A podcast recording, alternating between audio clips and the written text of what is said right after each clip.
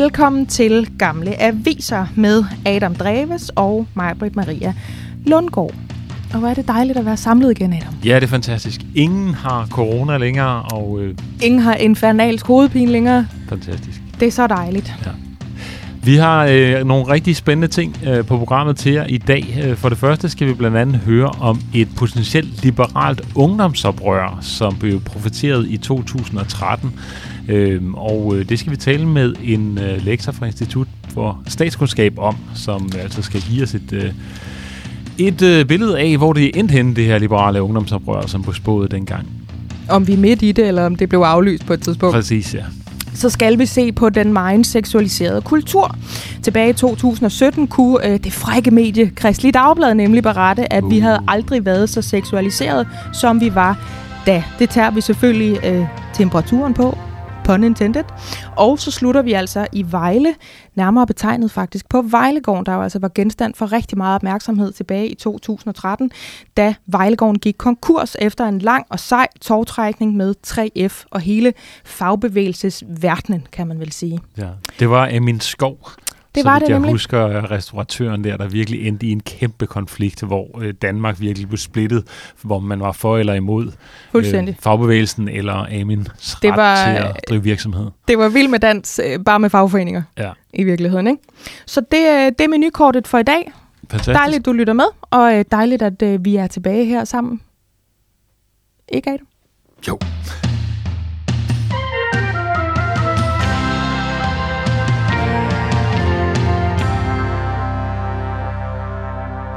De unge er vilde med Liberal Alliance. Det står der på politikken øh, her øh, den 3. marts 2013, altså for godt og vel ni år siden.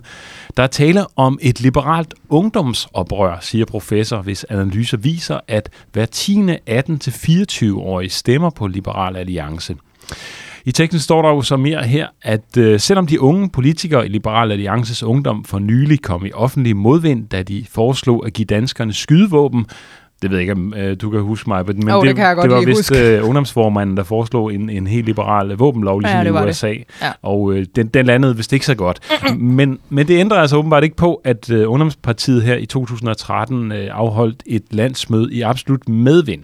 Antallet af medlemmer i Liberal Alliances Ungdom er på et år steget med 50 procent, så der i dag er 768 medlemmer fortalt, øh, fordelt på 24 afdelinger i Danmark. Det står der her i artiklen fra Politiken. Og hvordan ser det så ud med det her liberale ungdomsoprør i dag, altså her ni år efter? Er det blevet til noget? Det kan jeg jo passende spørge dig, Frederik Geo Hjort, lektor ved Institut for Statskundskab om. Velkommen til. Jo, tak. Og hvad så? Er det blevet til noget, det liberale ungdomsoprør i dag? Det er jo blevet til noget i den helt snævre forstand, at unge mennesker i dag øh, øh, har også relativt større opbakning til Liberal Alliance. Så det kan man jo så glæde sig over, hvis man er Liberal Alliance. Mm-hmm. Men i den mere øh, grundlæggende forstand, altså har det spredt sig, har de her mennesker taget opbakningen til øh, Liberal Alliance med sig op i voksenlivet, der må svaret være nej. Øh, Nå, okay. Opbakningen til Liberal Alliance er jo, er jo kollapset. Øh, så, så, så på den måde har vi jo ikke set meget til det. Så det går ikke så godt for Liberal Alliance i dag, siger du sådan overordnet set. Og, øh, og det skyldes åbenbart, at ungdommen er faldet fra, eller hvad? Ja, øh, det er de. Altså, så noget af det er jo selvfølgelig, at i perioden siden den her artikel, der har Liberal Alliance trådt i en regering. De gik i helvede til, og partiet er Mm, kollapset i dag, ja. sammenlignet med den opbakning, det havde dengang. Øh, men, men noget andet er, at noget af det, som gjorde Liberal Alliance spændende for de unge mennesker, da artiklen her blev skrevet, det var, at det talte til dem som unge mennesker. Så de 18-29-årige dengang, de er blevet ældre, og dermed er deres appetit for et parti som Liberal Alliance også aftaget. Mm. Hvorfor Ja. egentlig det? Jamen, man kan sige, øh, vi ved erfaringsmæssigt, at øh, yngre mennesker har generelt større begejstring for ideologisk ekstreme partier. Det gælder især øh, for partier, som er værdipolitisk ideologisk ekstreme. Så de to partier i Folketinget i dag, som har den største opbakning blandt yngre mennesker relativt set, det er Liberal Alliance og Alternativet. Mm. Øh, Så har nogle klare værdipolitiske profiler. Det taler til yngre mennesker øh, mere, end det gør for ældre. Hvad så med sådan et, øh, et parti som Nye Borgerlige? Det er vel også meget oprørsk. Ja, men Nye Borgerlige er også relativt populær blandt øh, yngre mennesker af okay. samme grund. Der er simpelthen noget med den her meget skarpe profil, øh, de her meget tydelige markeringer. Øh, måske, man, måske man kunne sige lidt færre nuancer øh, i markeringerne, mm. som taler mere til yngre mennesker. Ja, for det bliver, der er jo talt om, et, altså det bliver omtalt som et liberalt ungdomsoprør her i, det, i teksten. Altså, og mm. hvad tænker jeg, så tænker jeg, hvad menes der egentlig med det her ungdomsoprør? Det må jo være sådan noget ligesom øh, 68, øh, hvor, hvor øh, hippierne går oprør mod de borgerlige. Er det så bare med omvendt fortegn her? Er det sådan en, at man er ung, og så vil man simpelthen bare lave noget rav i den? Eller hvordan skal det, skal det tolkes? Og Ja, det mener jeg helt klart, det er sådan, det skal tolkes, så mm. det er analogien, der drages der. Men jeg tror, det man nemt kan komme til at overse, det er, at yngre mennesker ændrer sig gennem deres livscyklus. Det er det, man kalder for livscykluseffekter i politisk holdningsdannelse. Altså, at øh, man har et sæt af holdninger, øh, når man er yngre, og et andet, når man er ældre. Og på den måde er 68-oprøret, som vi kender som ligesom det her ikoniske ungdomsoprør, det er mere undtagelsen end reglen, fordi det fører til et varigt værdiskift mm. i befolkningen. Men det er ikke sådan, at man normalt bare kan tage de værdier, yngre mennesker har, og så forudsætte, at øh, det er sådan hele samfundet vil se ud om 20 eller 30 år. Ja. Jeg sidder også og tænker på, altså jeg kan huske, dengang jeg gik i gymnasiet, der havde jeg en, en samfundsfagslærer, der altid sagde sådan lidt, lidt kægt, at øh, unge mennesker, og særligt gymnasieelever, de var altid øh, røde, og så når de begyndte at tjene deres egen penge, så blev de blå. Og jeg kan også godt huske fra min tid i ungdomspolitik, at det var jo sjovt at bekrige hinanden. Det var sjovt at mødes mm. i de der ekstremer. Og jeg kan mm. også genkende fra mig selv, at så bliver man ad åre, skal vi kalde det mindre indineret, eller sådan raseriet ligger så en lille smule, eller sådan ideologien flader en lille smule ud. Altså, hvad var det for nogle varige ændringer, der skulle have været? Altså, hvis det skal være et oprør, som du siger nu, så, så skal det ændre et eller andet varigt, altså noget værdipolitisk, eller noget i samfundet, kunne jeg forestille mig. Hvad, hvad var det, man så dengang for ni år siden, som altså ikke er blevet til en skid, at sige det på den måde? Ja, men altså, det, det man så dengang var jo et, et parti på eliteniveau, øh, som var succesfuldt. Altså, Liberal Alliance var jo et ret succesfuldt parti på det tidspunkt i det hele taget. Mm. Og det er sådan, at øh, i, i Øh, det er veldokumenteret, øh, også i dansk politik, at fremgang afler fremgang. Øh, folk interesserer sig for partier, som er fremgangsrige, og det betyder, at det er nemt for partier, som har fremgang i det hele taget, at fiske stemmer blandt yngre mennesker. Men jeg tror, det man har gjort, det er, at man har forvekslet det med sådan en slags, et slags overordnet værdiskred blandt yngre mennesker. Øh, det har vi set, det har ikke materialiseret sig. Så på den måde har man overfortolket på øh, en, øh, en, hvad der viser at være lidt kortvarig nedgang for Liberal Alliance. Mm-hmm. Hvad, hvad stemmer de unge på i dag så? Jamen altså sidste gang vi undersøgte et stort datasæt, der var det Liberal Alliance, som stadig var store, men, men, men, ikke, men ikke lige så store, som de var dengang. Så de Liberal Alliance er mindre hos alle, også blandt yngre mennesker. De er stadigvæk relativt populære blandt yngre mennesker. Så kan de godt lide Alternativet, øh, og øh, de kan godt lide Nye Borgerlige og Stram Kurs. Okay. Kan du, kan du, kan du sådan lige nu sætte nogle procenter på i hovedet, eller? Nej, fordi Nej. måden, vi har opgjort det på, er anderledes, så man kan ikke lige oversætte det til de procenter. Okay. Men der er simpelthen ingen uh, unge mennesker, der stemmer på Socialdemokratiet? Ja, altså i absolutte tal er der masser af unge mennesker, men, men Socialdemokratiet er et af de ældste partier i Danmark, altså forstået sådan, at deres vælgergruppe består af relativt flere Nå, ældre mennesker. på den måde, ja. Men er det, når man er faldet til ro et sted ude ved kystbanen, at så rykker man ind mod midten, så bliver sådan en, en gammel øh, rasende LA'er som mig selv lige pludselig til, til venstremand, og, og øh, hvad hedder det, kommunisternes de to kommer til at stemme SF eller Socialdemokratiet. Er det sådan, det forholder sig? I, altså ja, det er det i gennemsnit. Så der er to bevægelser, vi kan se igennem den gennemsnitlige vælgers livscyklus. Man bliver økonomisk mere højindsat. Det er ligesom du siger. Og det har måske også sammen, sammenhæng med, at man betaler en lille smule mere i skat, mm-hmm. når man er 50, end når man er, end når man er 15. Øh, og så øh, bevæger man sig ind mod midten og bliver mere tilhænger af sådan nogle lidt mere midtersøgende mainstream partier. Og vi kan jo se, det ved jeg ikke, vi har vores nuværende integrations øh, minister, Mathias Tesfaye, som har været hele spektret igennem og på den måde meget fint repræsenterer den her bevægelse, som mennesker i gennemsnit tager. Prøv, lige, prøv lige at fortælle hans rejse en gang, fordi den er jeg ikke helt bevidst om. Øh, jamen, som jeg husker det, så har han været i hvert fald, øh, så har han også været forbi øh, sådan noget, øh, hvad hedder det, et af de her mindre øh, venstrefløjspartier, sådan noget DKPML, og så har han jo været i enhedslisten. Jeg tror også, han nåede forbi SF, inden ja. han var socialdemokratisk minister. Okay, men han har dog ikke været på højrefløjen? Øh, Nej, men altså, det er den her rejse fra, fra, fra ydersiden af ja, ja, jeg er imod midten, ja. Okay. Jeg tror nok, den var altså Socialdemokratiet, øh, SF og Enhedslisten, ikke? Ja. Han har været ja. sådan lidt i alle, alle nuancer af rød. Ja, men, men, men, men, jo, men alle bevægelser øh, mod midten, ikke sandt? Ja. Mm. Hvis man skal prøve at, at trække nogle paralleller til, eller perspektiver til udlandet, er der så nogle, øh, altså er det, er det på samme måde i, i Norge, Sverige og Tyskland, eller hvordan ser det ud der? Altså jeg kan sige, at, øh, at øh, i, i amerikansk politik, der kan man se, at der er nogle øh, værdiskæld, som forekommer at være lidt mere veje. Altså holdninger til øh, religiøse og moralske spørgsmål. Øh, er der et stort skred i amerikansk politik, sådan at generationer, som er mere øh, religiøst orienterede, mere kritiske over for rettigheder til homoseksuelle osv., øh, de er ved at dø ud og er erstattet okay. af markant mere øh, værdimæssigt liberale vælgere.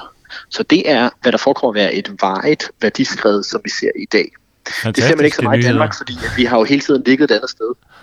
Ja. Øh, så der har jo aldrig været et stort flertal af, man kan sige, religiøst konservative øh, vælgere i Danmark.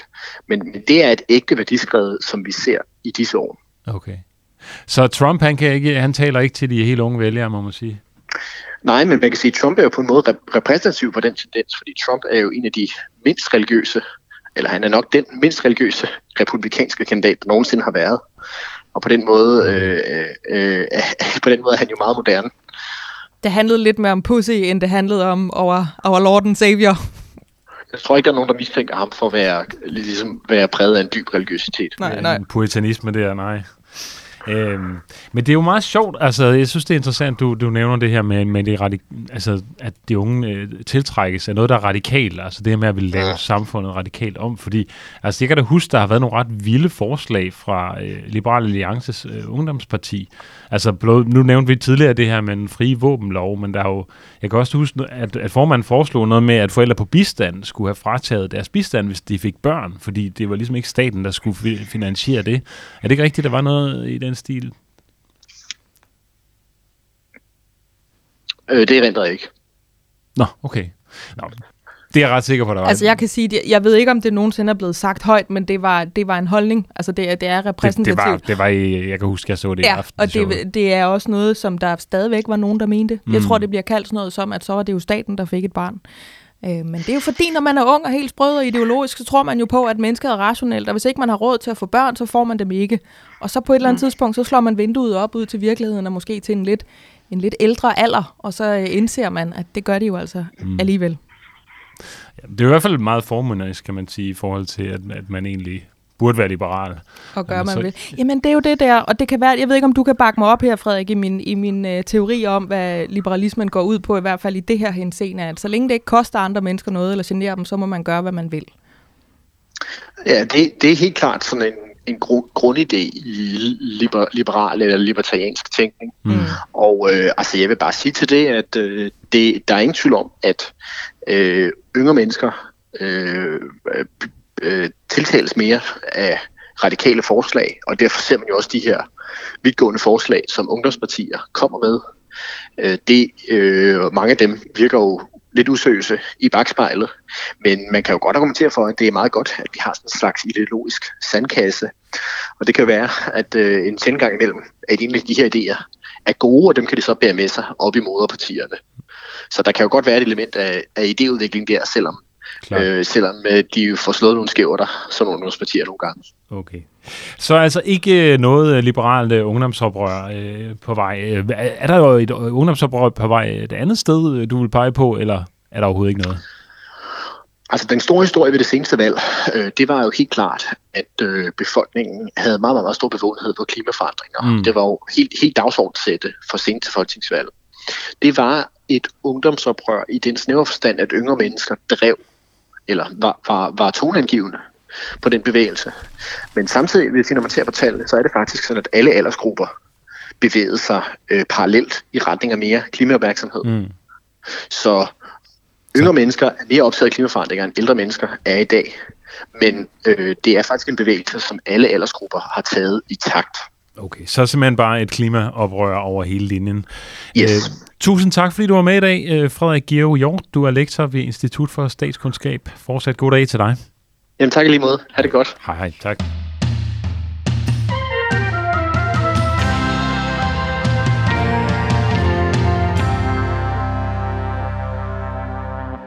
Så bliver det frægt.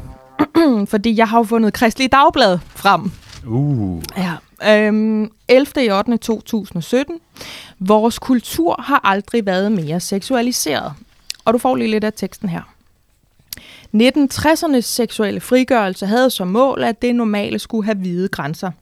Her et halvt århundrede senere er hele vores kultur, ifølge forskere, mere seksualiseret end nogensinde.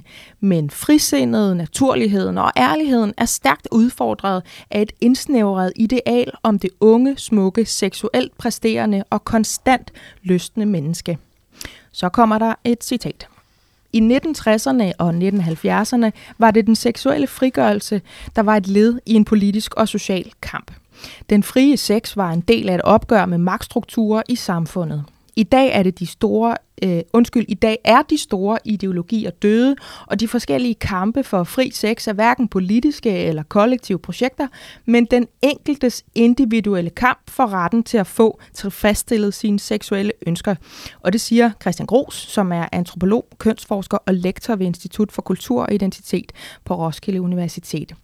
Det er ham, der diagnostiserer nutidsmenneskets forhold til krop, seksualitet og altså frigørelse som øh, skizofrent på grund af de her mange paradoxer, som øh, står her i artiklen.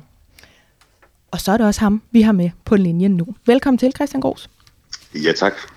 Vi kan jo læse her, at for fem år siden havde vores kultur aldrig været mere seksualiseret. Så spoler vi frem til 2022. Ja.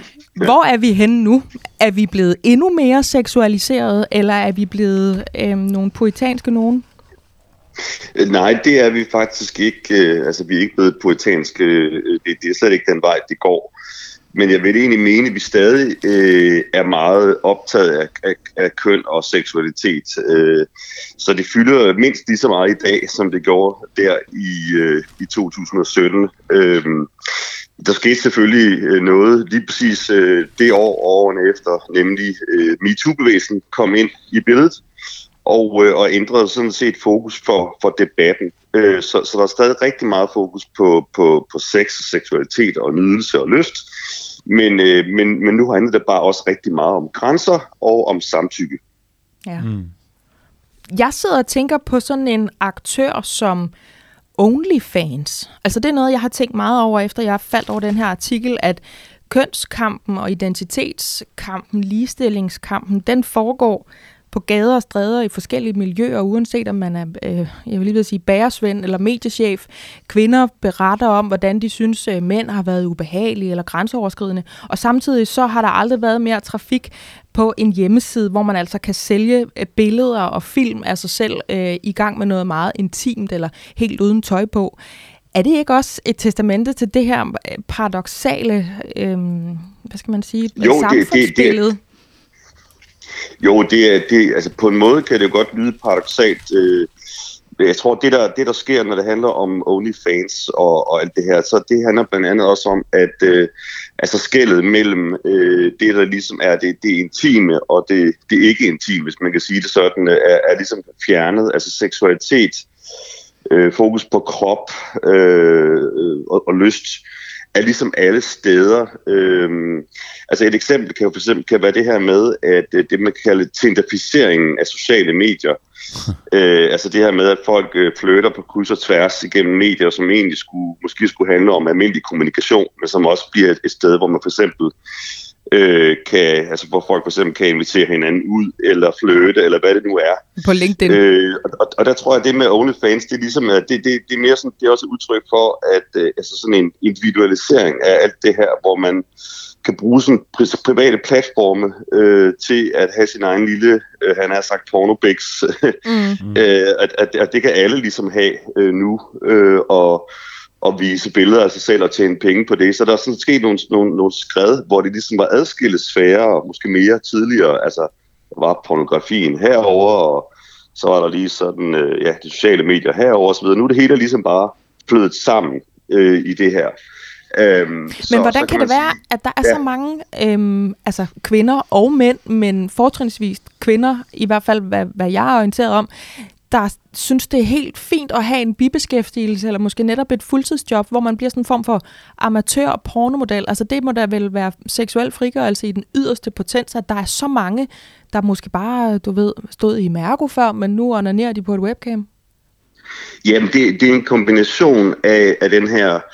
Øh, altså det, det er en kombination af kommercialiseringen af, af, det, af det seksuelle, fordi det her det er jo noget, som man også tjener penge på. Øh, men samtidig er der også selvfølgelig et frigørende element, så det, det er i virkeligheden... Øh, Øh, altså, det, det vil være nogle liberalist, liberalisters våde drøm, det her. Ikke? Altså, det, det er ligesom er blevet totalt individualiseret, hvor alle kan have deres egen lille fix. Øh, også frem for, at det er store selskaber, der for eksempel øh, inden for pornoindustrien, der, der står for det, så kan alle ligesom øh, blive selvstændige på det her.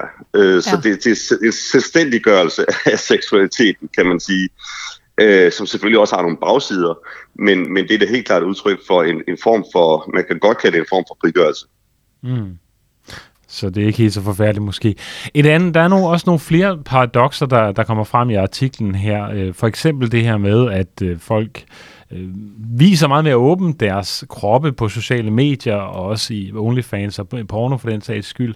Øh, men samtidig er det blevet mere blufærdige, altså når de skal vise deres krop frem på stranden og i omklædningsrummet og svømmehallen og sådan. Øh, og ligesom så er det også blevet meget tilladt at, at have alle mulige former for anderledes seksualitet, øh, end, end den sådan, vi kender den helt øh, straight, øh, normale, monogame, heteroseksuelle øh, seksualitet. Men Øh, men samtidig påstår artiklen, at det er tabu at være aseksuel. Hvad, hvad tænker du egentlig om det? Er det, er det rigtigt? Ja, altså jeg vil sige, altså først og fremmest, så øh, jeg tror, det meget det har at gøre med, øh, øh,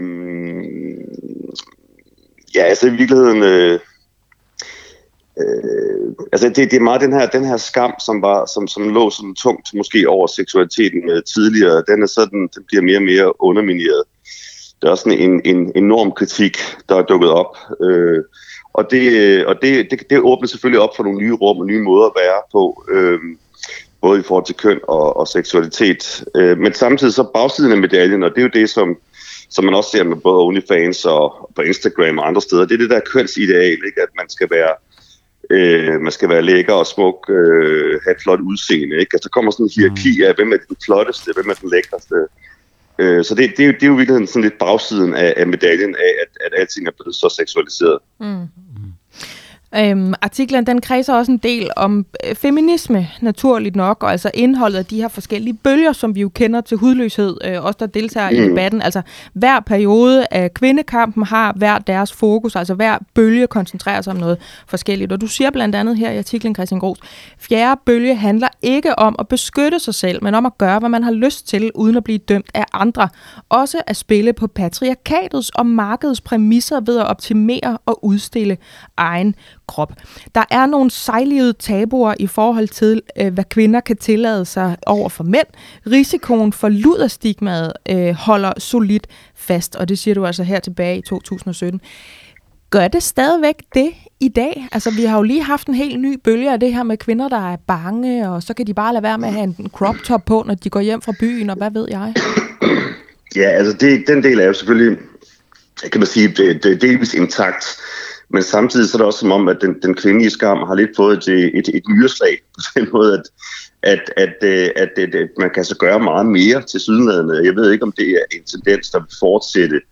Men, øh, men det lader til, at, at der kommer en større skamløshed, og det mener jeg på den bedste måde. Ja. Øh, altså fra, fra, fra, fra kvinders side øh, hvor man øh, måske ikke bliver dømt lige så hårdt. Det er som om, at, at stigma alligevel bliver udfordret det her år, det, de, i de her år. Jeg ved ikke, hvad det egentlig, om det også hænger sammen med, med MeToo-bevægelsen, eller hvad det er, men der er i hvert fald, øh, det, det, der bliver rykket lidt ved det.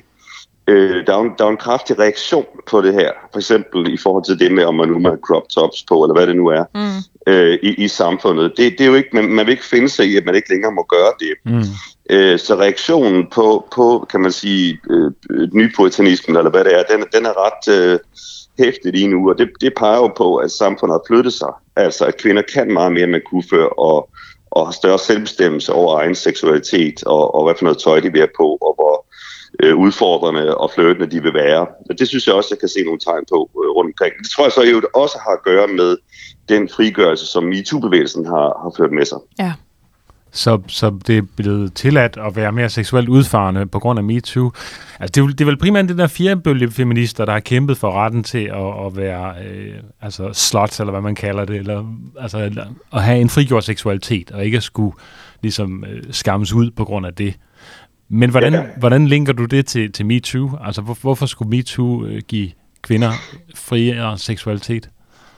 Jo, men det, det handler jo blandt andet om, at, at mænd øh, nu skulle ligesom tage et skridt tilbage i forhold til, at der, der øh, mænd er generelt blevet mere bevidste om, hvad, hvad, øh, hvad kvinder oplever, og hvad, hvordan de... Øh, hvordan de, kan man sige, øh, ja, oplever mænds, øh, mænds seksuelle adfærd. Så mænd har ligesom taget et skridt tilbage øh, i forhold til det her, og så være mere opmærksom på, på, på kvinders øh, grænser. Ja. Øh, øh, og det, og det, det giver jo så et frirum faktisk for, for mange kvinder, hvor de kan tillade sig mere, fordi hvis ikke reaktionen fra, fra mand er fra en mand er, er, er, er det, man kalder toksisk. Ja. Hvis den er det i mindre grad, så er der også større frirum for at gøre, hvad man, hvad man har lyst til. Så t- øh, hvis, der, hvis, der, hvis der er en ny norm om, at, at mænd kan ikke tillade sig bare lige at klappe ind i røven eller gøre det ene eller andet, så kan man jo godt øh, være, være ultrafløten uden at risikere at få det der klap i røven. Øh, så det er klart, det, det, når mænd træder, træder, træder skridt tilbage, så, så kan kvinderne træde, træde skridt frem, også på, på det erotiske felt. Øh, så det, det, det er sådan, jeg ser det. Der sidder der i hvert fald en i det her studie nu, der insisterer nådesløst på at gå i, hvad hun har lyst til. Øh, og ja, nu er jeg så gift, men altså, og i princippet knalde lige så mange, jeg har lyst til. at Opføre mig fuldstændig som en mand kunne, uden at jeg skal have øh, lort for det. Nu kom ja. du også selv omkring mændenes adfærd her, øh, Christian Gros, og det gør du faktisk også tilbage i 2017. Du siger blandt andet, lige nu er det svært at få øje på, hvor den mandlige seksualitet er på vej hen. For 10 år siden talte kønsforskere en del om den metroseksuelle mand, som ikke er bange for at pleje sit ydre eller være i kontakt med sine feminine sider. Men den tendens er igen vedet til fordel for en mandeposition, der forener en mere klassisk maskulinitet med en respektfuld kønsorienteret holdning til kvinder. Er det stadigvæk øh, tilfældet? Hvor er mandens seksualitet henne i, i 2022? Altså, i hvert fald er der kommet meget mere fokus på, eller øh, opmærksomhed omkring øh, kvinders lyst og grænser. Det vil sige, at, øh, at, at alt det, som handler om, om samtykke, fordi man kan sige, at samtykke det er kodeordet for den her æra, vi er i nu. Øh, den, der, der vil selvfølgelig være nogen, der vil sige, at man, man kan jo ikke... Øh, man skal jo ikke skrive en kontrakt, før man har sex og, og alt det her. Mm. Nej, men det, men det viser sig jo så, at det handler faktisk ikke så meget om det. Det er ikke det, det er mere samtalen i virkeligheden, det handler om. Øh, altså man faktisk øh, er eksplicit om, hvad man vil øh, og ikke vil. Øh, og det gælder jo også øh, mænd som mænd. Jeg tror faktisk, øh, måske pudsigt nok egentlig også, at den her, kan man sige, øgede øh, seksuelle frigørelse for kvinder i, i, i købevandet på MeToo, at det også kan føre til en øget frisættelse hos manden. Øh, så længe han er åben om, hvad han vil, så længe han taler om det og er opmærksom på, på kvindens grænser, så kan han sådan set gøre rigtig meget. Øh, men noget andet, jeg ser lige nu, det er den her, den her tendens til, at mænd viser skrøbelighed øh, og også kærlighed øh, over for andre mænd. Altså det er som om, der kommer sådan nogle mandlige mm. frirum, hvor, hvor mænd, øh, jeg ved ikke, om du, du, du også kan det genkende til, jeg, jeg oplever ligesom mænd, mænd krammer og kysser og øh, holder om hinanden mere, end jeg har set før. Øh, og det er meget, meget den yngre generation, ikke? Altså, det er sådan i 20'erne, jo, jo. vi taler, ikke? Gør du det ikke, Adam? Jo, pri- primært. primært. Nej, altså, jeg vil ikke sige, at mine, mine venner, vi gør det ikke så meget. Øh, altså, vi krammer der hinanden og sådan noget, mm. men øh, vi kysser Giver ikke I det der akavede boksekram, hvor I lige tapper hinanden ud? Nej, vi kan godt give et ordentligt kram, og sådan, det er ikke det. Ja, det er det. Det er men, det, jeg mener. Vi, vi, vi går væk fra det der... Øh, hvor man lige sådan øh, bomber bryst, øh, bryst sammen, ikke? Altså i stedet for, så står man ligesom, og så står man, kan man godt stå og kramme lidt øh, Og stå og presse maverne sammen der. Men Christian... Ja, ja, det kan godt blive meget, meget, blive meget intimt, og det, det, det, det er rigtigt, rigtigt, det er mest de yngre generationer. Ja, men, men, men Christian, hvad er det, det mandlige ideal? Det er jo ikke uh, Don Draper længere, som, som der står i artiklen her uh, fra 2017. Hvad, er, det, er det den følsomme mand, der skal være uh, den, den, uh, det fremtidens mand, eller hvordan? Både ja og nej. Altså, det er i hvert fald den, den mand, der også tør at vise, vise følelser. Det, det, det har vi jo set de senere år. Det, det er noget, man godt man gerne må vise, men, øh, men jeg tror også, det, det er en mand, der er i kontakt med sig selv, kontakt med sin krop, og, og så i øvrigt også øh, altså, kan man sige, tør tale om, om, om det intime. Både tale om det svære, det følsomme, men også tale om sex, simpelthen. Altså, men der er i stand til at tale om det på en, på en ordentlig måde, eller en mm. interessant eller sjov måde. Øh, både internt mellem mænd, men også i forhold til kvinder. Øh, så den her sådan mere åbne, kan man sige, frisindede, åbensindede mand, øh, men også så skrøbelige mand, øh, ser jeg helt klart som øh, det, det, der kommer, kommer til at tegne øh, fremtiden. Og ham som øh, fremtidens altså, seksuelt frigjorte kvinde også skulle have lyst til at, at knalde med? Øh, undskyld, hvad sagde du? jeg siger, og, og også den idealmand, som altså fremtidens seksuelt frigjorte kvinde kunne have lyst til at knalde med, nu vi tager lige temperaturen på øh, den her seksualiserede kultur. Ikke? Det er lige præcis det. Jo, ja, det er det. Ja. Så, så, så det er den mand, der også bliver den attraktive for, for mange kvinder. Det er den, der kan, der kan tale om det, som er opmærksom, men som ikke lader sig hæmme, øh, bare fordi der er kommet nogle nye grænser. Alright. Christian Gros, antropolog, kønsforsker og lektor ved Institut for Kultur og Identitet på Roskilde Universitet. Tak fordi vi lige måtte uh, tage temperaturet på, uh, på den seksualiserede kultur sammen med dig. Ja. Tak fordi du var med. Det var, det var så lidt.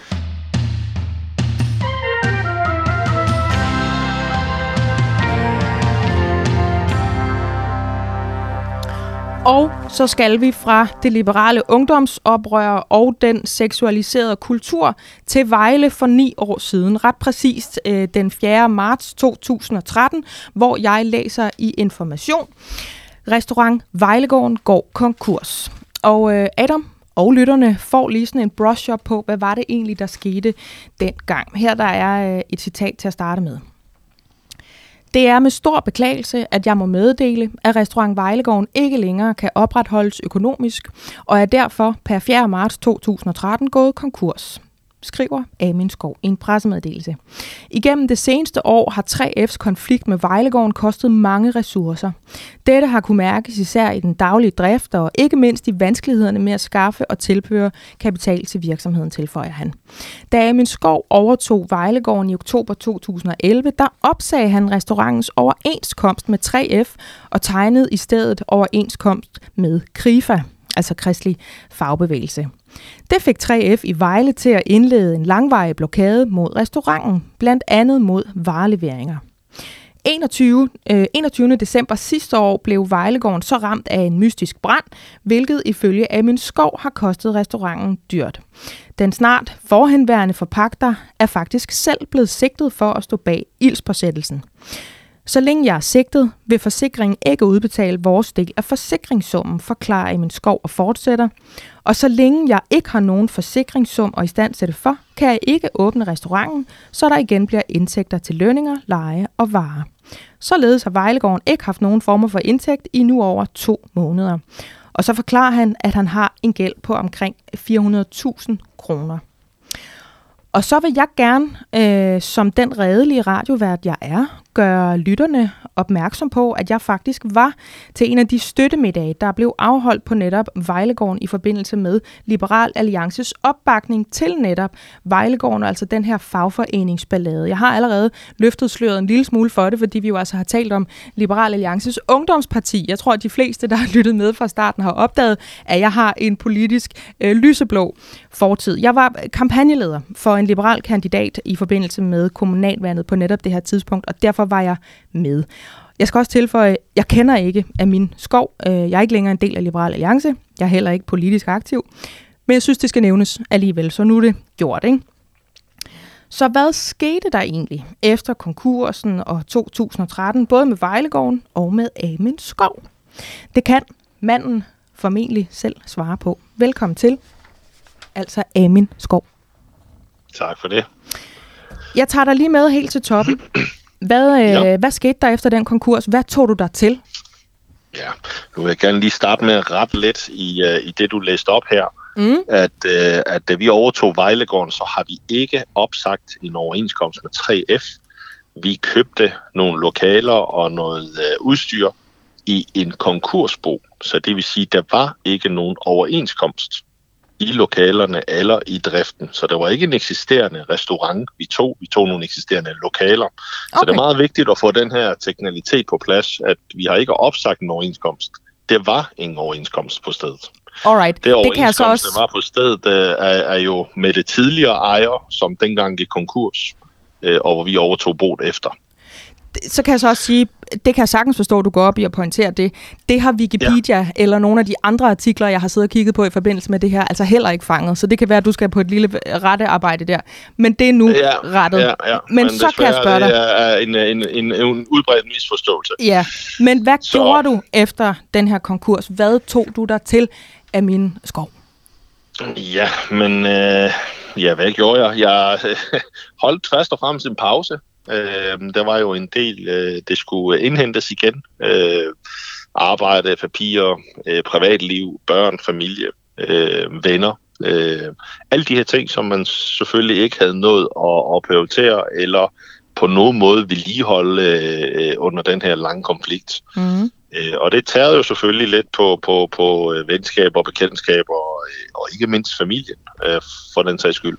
Så jeg brugte det første stykke tid, øh, de første par måneder, på ligesom at være bare min igen, og, og være far, og være ven, og være øh, ægtemand og så videre, øh, før jeg øh, gjorde noget andet. Hvad gjorde du så? Jeg kan også huske, der var en aften, hvor min datter spurgte om, øh, hvorfor jeg spiste øh, aftensmad så mange gange øh, hjemme. øh, fordi man jo netop i en lang periode var vant til, at jeg slet ikke var der. Ikke? Jo. Men så, hvad var det så, så du tog dig til rent fagligt? Altså, hvad, hvad var det næste job, du kom i, i gang med? Blev du restauratør igen? Jamen, eller øh, så begyndte jeg at, at, at rådgive øh, restauratør omkring øh, opstart, øh, konceptudvikling øh, og, og generelt indkøbsaftaler osv. Og, og, og på den måde så kom jeg så ind på selve indretningen af restauranter ja. øh, og, og, og, og lave restauranter for kunder. Og det mundede så ud i, at øh, jeg var så heldig, at i det første år, hvor jeg ligesom arbejdede som, øh, som, som køkkenprojektkonsulent, øh, og få nogle, øh, nogle, øh, nogle fede projekter, som blandt andet Royal Arena og Experimentarium. Så det var jo en, en drømmeopstart, kan man sige, allerede i første år at få lov til at, at lægge sig ud med så store øh, opgaver og drenge. Ja. Og det er simpelthen taget fart lige siden, så det er i den branche, jeg bevæger mig og er selvstændig i dag. Øh, medejer af KPA Projects, hvor vi øh, projekterer og hjælper øh, med at lave køkkener og restauranter og hoteller. Nå, men det er da godt at høre, øh, Amina. Det, det går godt for dig, at du har gang i en masse øh, spændende projekter. Altså, fagbevægelsen har ikke fået dig helt ned med nakken, kan man forstå. Altså, det, blev jo en, det var jo en meget spændende historie, det her. Det var jo på forsiden af alle aviser, og, og det var jo spændende, fordi at det på en måde ligesom kunne give et billede af øh, politikken, altså hvor, hvor man stod politisk henne i Danmark. Altså på den ene ja. side havde man jo en masse liberale mennesker, som synes, at de her fagforeninger, de skulle blande sig udenom øh, ja. om, om dine ansættelser, og øh, hvordan du aflønnede dine øh, medarbejdere ja. osv. Og, og på den anden ja. side havde man en masse røde øh, vælgere som, øh, og politikere, som mente, at nu øh, burde du i hvert fald øh, overholde alle overenskomsterne, som 3F øh, opstillede det. Så alle ja. havde ligesom en mening om den her konflikt. Øh, og, og, og der sad du så øh, i midten af det hele, kan man sige, øh, som en lus mellem to negle, og, og, øh, og nu siger du så, altså bare lige for at forstå hele konflikten præcis, så havde du ikke nogen aftale med 3F til at starte med. Øh, men du lavede så en, indgik en aftale med Krifa. Øh, ja. Og det var så 3F utilfreds med. Hvorfor, hvorfor var de det egentlig? Jamen, det er, øh, hvis, man, hvis man blandt andet har fulgt med her på de sidste par måneder også, hvor, hvor der var et uh, maskine virksomhed, som er faktisk blevet tvunget, selvom de faktisk vandt i arbejdsretten, øh, at, at de godt måtte have den overenskomst, de havde. De vandt simpelthen i arbejdsretten. Det, det er helt uhørt, det her. Det er, mm. det er øh, vi snakker om milepæle ind i, i det her. Øh, så er de faktisk stadigvæk lavet øh, overenskomst med 3F, fordi de kunne blive ved med at blive konfliktet det, det, det foregår en, en, en desværre en, øh, et kærlighed-hadforhold et eller andet sted mellem de her traditionelle fagbevægelser og så de lidt mere moderne fagbevægelser. Ja. Og det foregår på den måde, at 3F vil rent faktisk hellere acceptere, at du ingen overenskomst har, end du har med en anden. Grunden til, at jeg valgte KRIFA dengang, det var man ikke så meget for KRIFA, det var for Christian Arbejdsgiverforening siden, jeg var jo på, det var jo simpelthen fordi, det var en meget mere moderne, samstrikket overenskomst som havde stor spændetrøje og stor øh, mm. spillerum. Øh, og så havde den faktisk øh, et bedre pension, og så havde den fuld barsel. Jeg havde på daværende tidspunkt nogen, der var ved at planlægge at få børn, så havde de faktisk fuld barsel, altså fuld løn ja. under hele barselsperioden. Men... Så, så ja, mit valg var jo ud af et, et, et produkt, som man både kunne fleksib, øh, have et fleksibelt samarbejde med, men også gav mest muligt til, til mine medarbejdere og mig. Mm. Øh, og så var der sundhedsforsikringer og lidt forskellige med. Nu kan jeg ikke huske alle men, detaljer. Men, men, jeg, men jeg skal lige ned til det der punkt der. Hvor, hvor, hvorfor er det, at 3F øh, bliver sure på dig? Jeg, jeg tror, altså, så vidt jeg er informeret, så var det jo en kampagne, der skulle starte, og 3F på daværende tidspunkt lå jo 15 meter fra Vejlegården. Mm-hmm. Så, så vi havde vinduer ud til hinanden, ikke? Så det var selvfølgelig oplagt at starte lige ude for vinduet, øh, og så bevæge sig ud. Øh, sådan har jeg fået det forklaret. Øh, men det giver ingen mening. Det giver ikke mening, og at øh, jeg skulle have startet den her konflikt. Der var ikke nogen sager at skulle starte den på. Der var ikke nogen mangler, det skulle startes på. Så, så et eller andet sted hen, så viser det også desværre mangel øh, på, på den danske model kontra en moderne tid, at man behøver rent faktisk ikke en grund for at starte en konflikt i Danmark. Og det er faktisk uhyggeligt. Men konflikt blev der jo i hvert fald øh, af min skov, øh, og en brand også på et tidspunkt, som jo altså blev inde ja. på øh, Vejlegården. Ja. Hvor er hele den historie henne? Fordi du blev jo faktisk øh, altså, sigtet. Det er korrekt. Jeg blev sigtet til at starte med, og cirka et halvt år efter, øh, så blev sigten øh, ophævet, øh, da man så havde øh, udforsket det hele, og, og, og ikke fundet grund til, at, øh, at det skulle være mig, der havde gjort det. Men øh, det, det startede under konflikten øh, således, at det eskalerede stille og roligt. Altså det startede med, med du ved, faner og blokader. Øh, så gik det ud i øh, trusler, hvor man fik sendt øh, patroner i postkassen, fik sendt øh, billeder af ens børn, der spillede fodbold. Øh, de klassiske øh, trusselsbreve med, at man skulle dø og det ene og det andet. Øh, så eskalerede det op til, at øh, vi begyndte at få en række indbrud, hvor man egentlig ikke stjal noget, men hvor man øh, lavede herværk, hvor man simpelthen for eksempel tændte alle ølhænerne, smadrede barflaskerne, du ved, ting, der kunne forsinke, forsinke ens drift. Ja. Øh, sabotere øh, pumperne i kælderen, så vi lå jo ud til Vejle Å, ikke? Så, så kælderen blev oversvømmet. Og til aller, aller, aller sidst, så mundede det ud i, at jeg en aften blev overfaldt i, i Vejlegård, mens jeg sad og lavede kontorarbejde. Nå øh, og, og stedet blev sat til, øh, i, i brand. Øh, og så i den forbindelse, brand, så, ja. den skyldtes, altså det var i forbindelse med et overfald på dig? Ja, ja, jeg blev overfaldt øh, i, øh, i restauranten, øh, og da jeg vågner, så er der røg i restauranten, øh, og hvor jeg så springer ud fra vinduet, og, og til syden bliver fundet derfra. Øh, jeg kan ikke huske den fase der, øh, men bliver fundet derudfra af, af, af brandfolk. Hvordan kan det så være, at det ender med en sigtelse imod dig, hvis du øh, ryger det på er, Ja, det er faktisk ret simpelt. Men det er igen, når et sag bliver politisk, så, så gider man ikke at tjekke fakta. Præcis ligesom før, hvor, hvor indledningsvis at det blev sagt, at vi har opsagt en overenskomst, der har vi ikke. Øh, det var på den øh, basis, at det var en forsikringssag. Desværre glemte politiet bare lige at undersøge, hvem der ejede bygningen, øh, at vi var forpagter af restauranten. Det vil sige, at alt udstyr alt i den bygning med undtagelse af fødevarene er faktisk en, øh, en tredjeparts ejer på, som vi forpagtede af. Så forsikringspengene vil ikke gå til mig, det vil jo gå til forpagteren, eller til, undskyld, til bygningsejeren. Ja. Øh, svares fuldstændig til, hvis jeg låner din bil og kører galt i den, øh, og forsikringen udbetaler penge for bilen, så er det jo dig som ejer af bilen, det får pengene, og ikke mig som fører bilen. Mm. Øh, så, så det var lige en lille ting, de havde glemt at undersøge, Øh, og dagen efter min anholdelse, da vi var i øh, øh, da vi var for, for retten, øh, det, det blev det hele også, øh, altså så blev jeg sendt hjem igen jo af, af dommeren, fordi der var simpelthen ikke noget at tilbageholde mig for, mente han. Og i tiden efter, øh, hvor man så begynder at undersøge alle de her ting, som man egentlig burde have undersøgt, før man rejser en sigtelse eller et eller andet, øh, så viste det sig så flere og flere spor af, at andre, altså så hang historien lige pludselig sammen. Øh, og så kunne man jo godt se, okay, han får ikke penge for forsikring. Øh, der har været flere indover. Der var vidner, der havde set øh, andre øh, i området i det tidsrum. Der var kameraer, som, øh, som ikke øh, påtydeligt kunne vise, hvad det præcis var foregået. Og så var vi jo faktisk så heldige også, at vi havde meget moderne teorialarm og brand- og gasdetektor i restauranten, som viste, at der var faktisk syv andre steder, eller noget i den dur, det blev antændt inden for meget kort tid i et meget stort område, som også indikerede i retten, at, øh, at der var flere gerningsmænd omkring det her. Øh, så, så man kan sige øh, heldigvis, at, at de havde det her udstyr og, og forklaringerne, og det hele blev undersøgt. så valgte politiet selvfølgelig at, at ophæve sigtelsen, da det ikke var valid. Men man har desværre ikke fundet øh, andre. Man fandt noget udstyr, noget handsker eller forskelligt, men ikke noget, man kunne matche til noget øh, mm. bestemt. Det, det er en vild historie, det der øh, af min skov, men øh, godt, at sigtelsen i hvert fald øh, blev frafaldet, fordi øh, det lyder jo som om, det bestemt ikke øh, var dig. Er du blevet gældsfri i dag? I, ja, nej, det, det kommer man på, når man kigger på det. Der Slæver du Vejlegården efter dig stadigvæk? Ja, ja, men, men, men det er jo klart, det er jo det efterslæb, øh, som, som er et vakuum, som sådan, øh, sådan projekt, og øh, øh, sådan en konflikt, øh, og så en sigtelse oveni, og så videre. Ikke? Hvis man blander det her, så er det jo meget dårlig cocktail.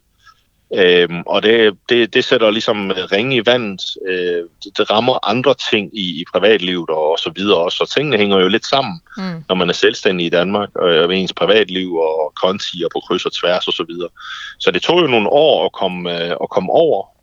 Øh, så, så man kan sige, ja, man kan godt sige, at vi, er, vi, er, vi har prioriteret lidt anderledes, og selvfølgelig fået øh, gæld og så videre væk.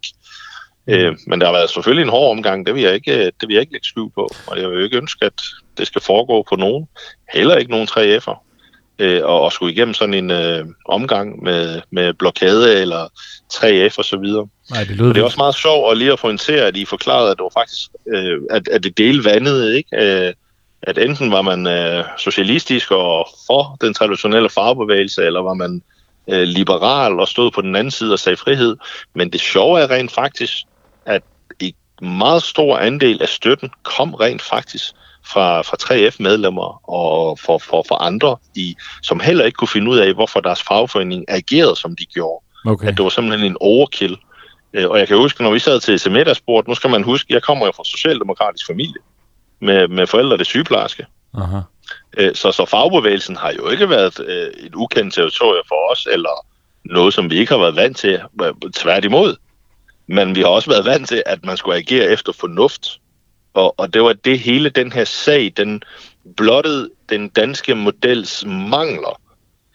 At den er gået hen for, for, at, blive, øh, for at blive til en anarkiparagraf, øh, hvor når en fagbevægelse trækker den, så kan de rent faktisk gøre, som de vil. Øh, de kunne bryde love. Hvem skulle straffe dem? Ikke? Arbejdsretten. De ejer arbejdsretten. Ikke? Øh, man, kan, man, kan, man kan blokere for jobcenter. En fagforening kan blokere for det danske stats jobcenter, så man ikke kunne søge arbejde den vej igennem. De kunne blokere for affald, altså en afgift, som jeg betaler til min kommune mm. via en skat. Aminskov, jeg, øh, jeg stopper dig her. Du er selvfølgelig retteligt stadigvæk indineret over hele det her forløb, og det kan jeg godt forstå. Men vi, ja. øh, vi er rent tør for tid, så jeg vil sige tak fordi, at du vil øh, give os status på øh, din oplevelse dengang, og hvad der skete efterfølgende. Og altså øh, give noget ny information til mig, i hvert fald om, at øh, den her brand, den faktisk skete i forbindelse med et, et overfald på dig i din restaurant dengang. Tak for, ja. øh, for historien. Det var så lidt. Ha' en god dag. Lige måde.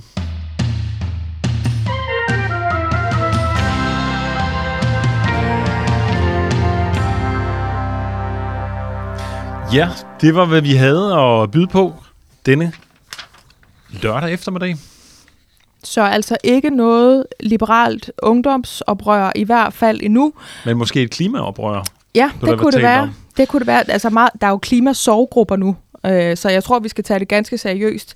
Så var der også den danske kultur, der aldrig har været mere seksualiseret, øh, og så var der altså en status på Amin Skov, som vel gik øh, alle skærme og radiokanaler rundt tilbage i 2013, da han altså gik konkurs med den her omblæste Vejlegården. Ja, vi har været lidt omkring. Det var meget spændende. omkring, meget omkring, ja. Øh, jeg vil gerne have talt meget længere med dem alle sammen, men øh, det kunne vi desværre ikke komme til den her gang. Men, det kan øh, vi simpelthen ikke nå, nej. Men det var der faktisk tid til, fordi da vi kom ud af studiet og lagde det her program sammen, så fandt vi ud af, at der var faktisk lige et par minutter til overs. Og den vil jeg sådan set gerne forære Adam, fordi han havde jo lyst til at tale mere om netop det her med den seksuelle frigørelse, og om mænds rolle i hele det her øh, følelse, krop, køn og identitetsspektra. Så jeg ringede selvfølgelig Adam op. Ja, og nu håber jeg ikke, du forventer, at jeg kommer med en eller anden lang enetal monolog om, hvad det er, jeg havde på hjertet. Det var med, jeg havde bare lyst til at... Jeg synes, det var en rigtig spændende snak, vi havde med, med Christian Grus. Og jeg synes, det er et virkelig spændende emne, det her. Altså, vi talte jo om, øh, jeg, fik ikke, jeg tror ikke, vi fik faktisk ikke svar på det her med, om det var tabu at være aseksuel. Øhm, altså, vi talte i hvert fald om det her paradoks med, at der er blevet mere og mere plads til afvigende seksualiteter, der ja. går ud over sådan det monogame, heteronormative forhold, LGTB+, Q og så videre. Ja. Øh, og så øh, og på den anden side, så er, påstår artiklen i hvert fald, at det er øh, tabu at være aseksuel. Og det vil jeg gerne have spurgt om, om det var rigtigt. Han svarede ikke rigtigt på det, mm. øh, fordi jeg er ikke helt sikker på, at det er, det er rigtigt nemlig. Øh, fordi nogle gange så er jeg faktisk øh, på, på, på sådan nogle dating apps. Der er faktisk nogle mennesker, som er aseksuelle, øh, som, som skriver det i deres profil. Ja. Øh, det, det er sjældent ikke, men, men jeg er da stødt på det. Altså hvor du så tænker, tænker at, at der er få, der er aseksuelle, eller flere, der er aseksuelle, eller hvad, hvad tænker du, når du ser dem der på øh, de der dating-apps? Jamen, øh, jeg tænker bare, at de eksisterer. Mm. Og jeg ved ikke om, men altså, måske er det sådan mere, det kan da godt være, at det er sådan samfundsmæssigt, eller sådan i vores offentlige samtale, er sådan lidt mere tabu at sige, at jeg har ikke lyst til sex. Øh, det tror jeg da ja. på sin vis er rigtigt. Ja. Øh, men de findes alligevel derude og, og skriver det i deres, øh, så, så er de interesseret i, i noget andet. Øh, øh, som at gå ture, eller tage nogle dybe snakke, eller intimitet mm. på en anden måde, eller sådan noget.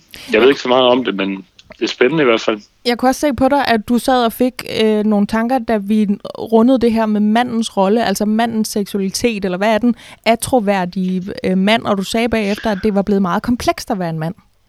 Ja, men det, det er det der på mange måder. Altså, der, er jo, der er jo mange mænd, som står helt af, altså, som, som slet ikke kan, kan følge med i det her længere. Altså, fordi, hvad må man, og hvad må man ikke, og så videre. Mm. Øhm, og, og der sagde Christian Grosje så, at det ligesom var den ideelle moderne mand, det var den, den følsomme mand, der ligesom havde forståelse for alle de her komplekse situationer. Øhm, men det er jo blevet øh, stigende kompleksitet, kompleksitet at navigere i, fordi jeg tror, det er rigtigt, at man skal være følsom, og man skal kunne øh, tune sig ind på, på, på grænser og sådan noget. Men jeg tænker også, at det ikke bare nok at sådan være øh, følsom, forstået som sådan en... Øh, altså man skal også nogle gange kunne træde i karakter som mand, altså sådan, ja. også at kunne være maskulin, uden at det skal være på sådan en toksisk, giftig øh, maskulinitet, men altså kvinder vil også gerne have en maskulin mand nogle gange, ikke? Jo, men det, er det ved ikke, det kan jeg også spørge dig om. Jamen det sidder jeg jo også og tænker, at nogle gange, så, så vil jeg godt have noget, som jeg godt ved, det måske ikke var helt politisk korrekt at bede om. Det er det. Ja. lad, lad os høre mere om det, Maja. Okay. men, men nu har vi faktisk næsten ikke mere tid. Men jeg var, jeg var glad for at lige at kunne ringe dig op, Adam, fordi jeg kunne godt se, ja. at du sad med nogle holdninger og med nogle følelser, og vi to øh, oplyste høje nordiske typer, vi kunne snakke meget mere om det her, men, men nu er der faktisk ikke mere tid. Så jeg, jeg glæder mig til det næste program, øh, hvor vi prøver at lave mere plads til, hvad vi synes om ting. Yes, jamen øh, vi har vel ikke så meget mere tilbage at sige øh, end øh, fortsat øh, god. Jeg tror ikke, ja, jeg tror ikke, det kan gøres bedre det her. Det kan gøres meget finere, så jeg tror bare, vi siger farvel og tak, og ja. vi lyttes ved på næste lørdag. Tak for nu.